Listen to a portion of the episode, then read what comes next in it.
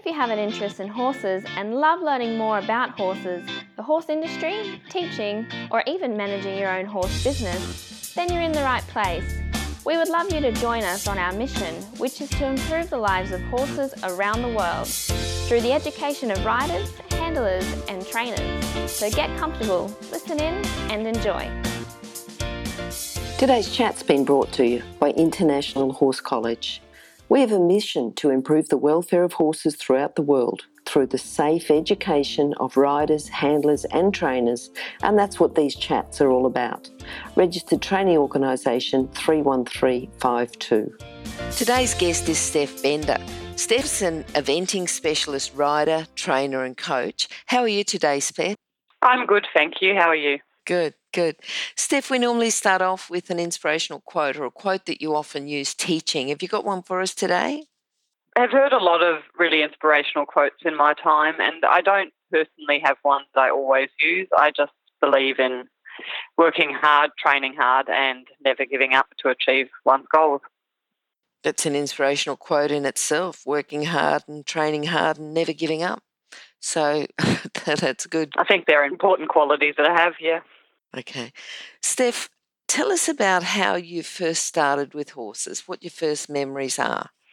I come from a completely non riding family, so no one in my family has ever had horses before me. I got 10 riding lessons for Christmas when I think I was nine years old and we were living in Victoria. So I just went to riding school once a week and I liked riding the naughty ponies for whatever reason. And we actually ended up buying one uh, a couple of years later from the riding school, even though I think she threw me off more than anything, but I loved her. okay, so from the 10 lessons, did you just keep riding from there? Was any, there any sort of a gap?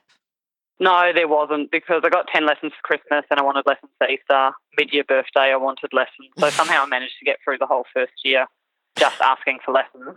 Okay. And then it sort of became a given. Yep, yep. Oh, that's good. That's really good. All right. Now, going from, uh, you know, having your first 10 lessons and then going on and having a career with horses, riding at four star, what sort of qualities do you think you had to do that? And what sort of qualities are you looking at if people talk to you about a career with horses? I think one has to be very dedicated to the sport, very dedicated to learning and progressing oneself, dedicated to the sport and to horse also to horse management. If one's looking at a career in the horse industry, I think it's really good to learn from the best. I studied horse business management at Marcus Oldham College after I left school, and after that, I went on to train with Stuart and Karen Tinney full time and later on part time. Just learning all aspects of the business. Obviously, riding's a huge part of it, but it's also horse management and learning how to run a successful business. All right, you've learned a lot from Stuart Tinney and Karen. You, you're there now, though, aren't you? You're running their facility now. So you've obviously, they've been keen to have you run their facility. You're obviously a good student. I hope I am, yeah. Um, I have tremendous respect for them. They're absolutely amazing in what they do, and um, I think working for them has been ideal preparation for me starting my own business, and I'm very lucky to be able to start that business out of their facilities. So, as of the 1st of August this year, I started my own business, um, adjusting training and coaching out of in Maraylya from their facilities. And yeah, it's going really, really well. And it's an amazing opportunity. And I'm very, very grateful to have them as my mentors and trainers. Tell us about some business management tips that you've learned since you've been running a business that people come in and don't know when they start with horses. I've always believed in trying to have a lot of knowledge and understanding of the equine industry nationally and also internationally. Um, I think communication skills are quite underrated at times. I think being able to communicate well with one's coaches, mentors, and also one's clients is very, very important as it's not, not just the aspect and being able to train and understand the horses. One does also need to be able to get on and understand what people actually want as well. Okay. So different owners and different students might want different things. Some students, when you're coaching them, I suppose some will want to go on and be competitive, whereas others just want to connect with their horse. Are you finding that? Yeah, I think everyone has different goals for themselves and everyone also has different resources to be able to achieve that. And I think one just has to try one has to work with them for what they want and with the means that they have to do that. Yeah. I've always found that the best students aren't necessarily the really competitive ones. It's the ones that really want to learn, like genuinely want to learn and want to train hard to do that. Okay. Okay. You've talked about Stuart and Karen. You know, they've influenced you in your career. Is there anyone else that you'd like to mention? As an influence, well, Yeah. obviously my parents have been amazing. They had to get used to the whole horse thing. Mm. They've been really good in supporting me and supporting me during uni and helping me keep the horses in that time while I wasn't um, able to afford it all myself. But Stuart and Karen would definitely be the most influential people. I've also just come back from co managing a stable in Germany for four and a half years. And my boss and also my friend there, Jessica she was also amazing at teaching me how to work with a very large quantity of horses and staff. Um, we had 74 horses and about 10 staff, so that was a really interesting experience as well. Good, good. And good for the business management, not just for the coaching. What other skills you've got? Talked about communication skills. Were you managing staff, or do you have staff now that you need to manage and lead? I managed a lot of staff and a lot of varying staff in Germany. I currently do not have staff here. I plan to have some in the future. But seeing as I'm still a very new business, I want to try to keep on top of everything myself. That way I know exactly what's happening. Yep. So, yeah, I find it very important. Good, good. And you've talked about people who've influenced you. What about horses who've influenced you? I had a couple of really nice horses that have been really important for me. I got my first full sized horse when I was 15. She was six years old, and we bought her quite cheap. Um, I was actually living in Germany at that time as well. And we bought her. She hadn't done anything except be broken in, and she took me to my first one star, two star, three star, and later on four star. She was an amazing horse, and I was very lucky to, at the same point in time, actually be riding her daughter also at star level. So that was an absolutely amazing time to have those two horses, and I've now just seen the most amazing opportunity to ride Pluto Mio, who won in Rio last year. His owners, John and Jane Piddard, have been amazing, giving me this opportunity, and Stuart obviously trains me with him, and just very inspiring. And I'd love to teach my horses to be as trainable and as rideable as Pluto. He's a lovely horse. Good, good. Okay, now the mother and daughter combination that you said, what were their names? The mare was called Lali Lu too. She is still currently on my back paddock. She's 23 years old now, and her daughter was called Gypsy Princess. Okay, They were amazing, It was really good. good, good. Now, what's been your proudest moment, Steph? I probably have two standout moments. The first one quite a long time ago when I had Lali and I think she was seven and I was 16, and we were riding one of our first one stars, which was state championships for juniors in Germany. And we just wanted to get through somehow. And she did an amazing dressage and actually ended up winning it and winning the whole event there. And it was so unexpected that it was just such a memorable moment for me. And then on that same horse, I rode my first four star at Adelaide, and she went clear cross country and was just a brilliant ride. And yeah, it was incredible to be able to have trained a horse myself, basically, from when she was six years old all the way to four star. Very proud. Good, good. So, bringing on your first horse, and uh, or, you know your your horse and training it all the way to four star. Have you got tips for people who've also got that ambition? What would you tell them if someone had a young horse and they said, "I want to take this horse to four star"? What sort of plan would you put them on? What sort of things would you be telling them? I think to have quality training and coaching is one of the most important things, and to be very consistent in that. A structured training approach is very important. It's the only way the horses really understand what they're meant to do. Obviously, some horses are more talented than others, but I genuinely believe that the character of a horse is at least as important as its natural talent.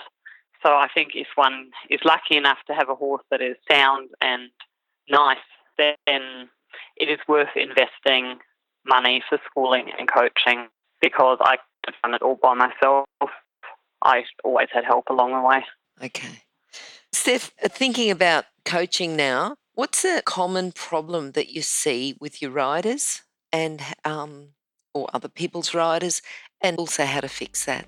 The biggest problems I see would be an inconsistency either in their approach or their training, structure of that training, people swapping coaches too quick, not giving the coach a chance to have the time to improve the horse and rider combination. And I think a lack of knowledge can also lead to misunderstanding. I think there is a lot of science backing horse riding as a sport, and I think the more knowledge one has, the easier it is to be able to understand your coach and your horse. And obviously, patience is just as important in anything involving an animal. Okay.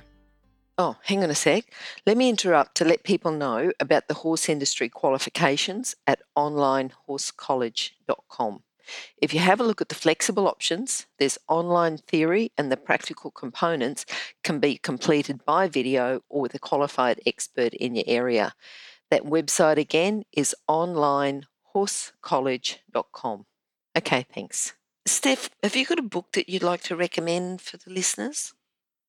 It's it's really hard because there are a couple of equine books that I've reread and reread and reread, but I had a look and I don't believe they're actually been released in English. Um, they've been released by the German Federation and are in German. So if anyone out there can speak German or read German, um, they're amazing books. Really, okay. really good. But okay. sadly not in English. All right. There's still the, uh, you know, the principles of riding, the German book there. Yeah, it, yeah, it goes along those principles definitely. I've always found them very good, and they've also got a horse management book as well.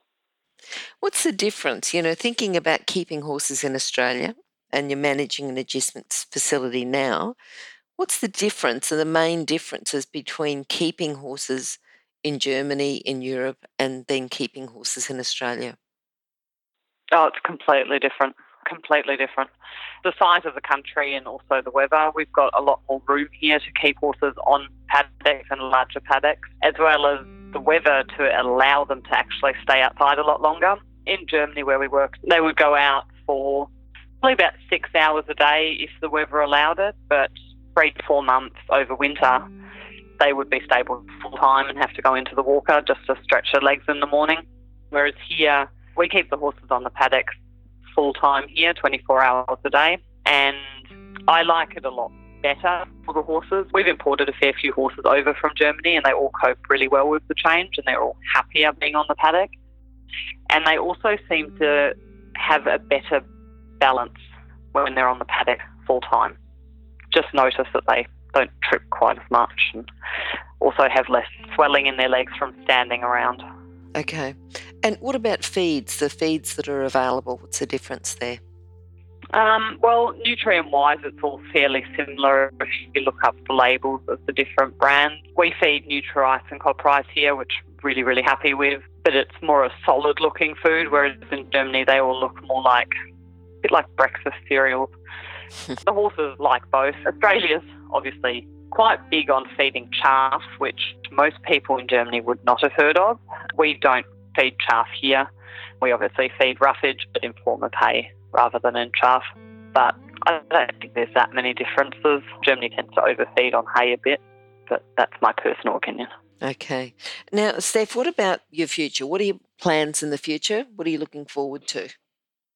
I'm really happy to be back in Australia. I'm very excited to be here and very excited to have started my own business in Maraylya, New South Wales. So I'm hoping to make it a very successful business, doing agisting, schooling, and coaching. I would also like to keep progressing myself as both a coach and a rider and become competitive again.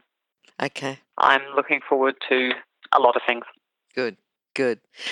Steph, can you sum up your philosophy into a lesson today for our listeners? I think my philosophy is to be really structured with everything one does, be it if one is going into the horse industry to work there or as a rider, coach, trainer. Being really structured and staying patient with it would definitely be really important. Um, I always aim for a partnership with my horses and work very hard to achieve that. Success ultimately incorporates willingness to accept criticism, and that reflects on one's training. So I just always strive to be better and learn more. Okay, good. Now, contact details, Steph, if people need to contact you. Yes, I have a Facebook page which is Steph Bender Equestrian. I do answer my messages on there. You can also contact me via phone, either message or phone call, which is 0411 093 651. That um, will be also on horsechats.com slash Steph Bender.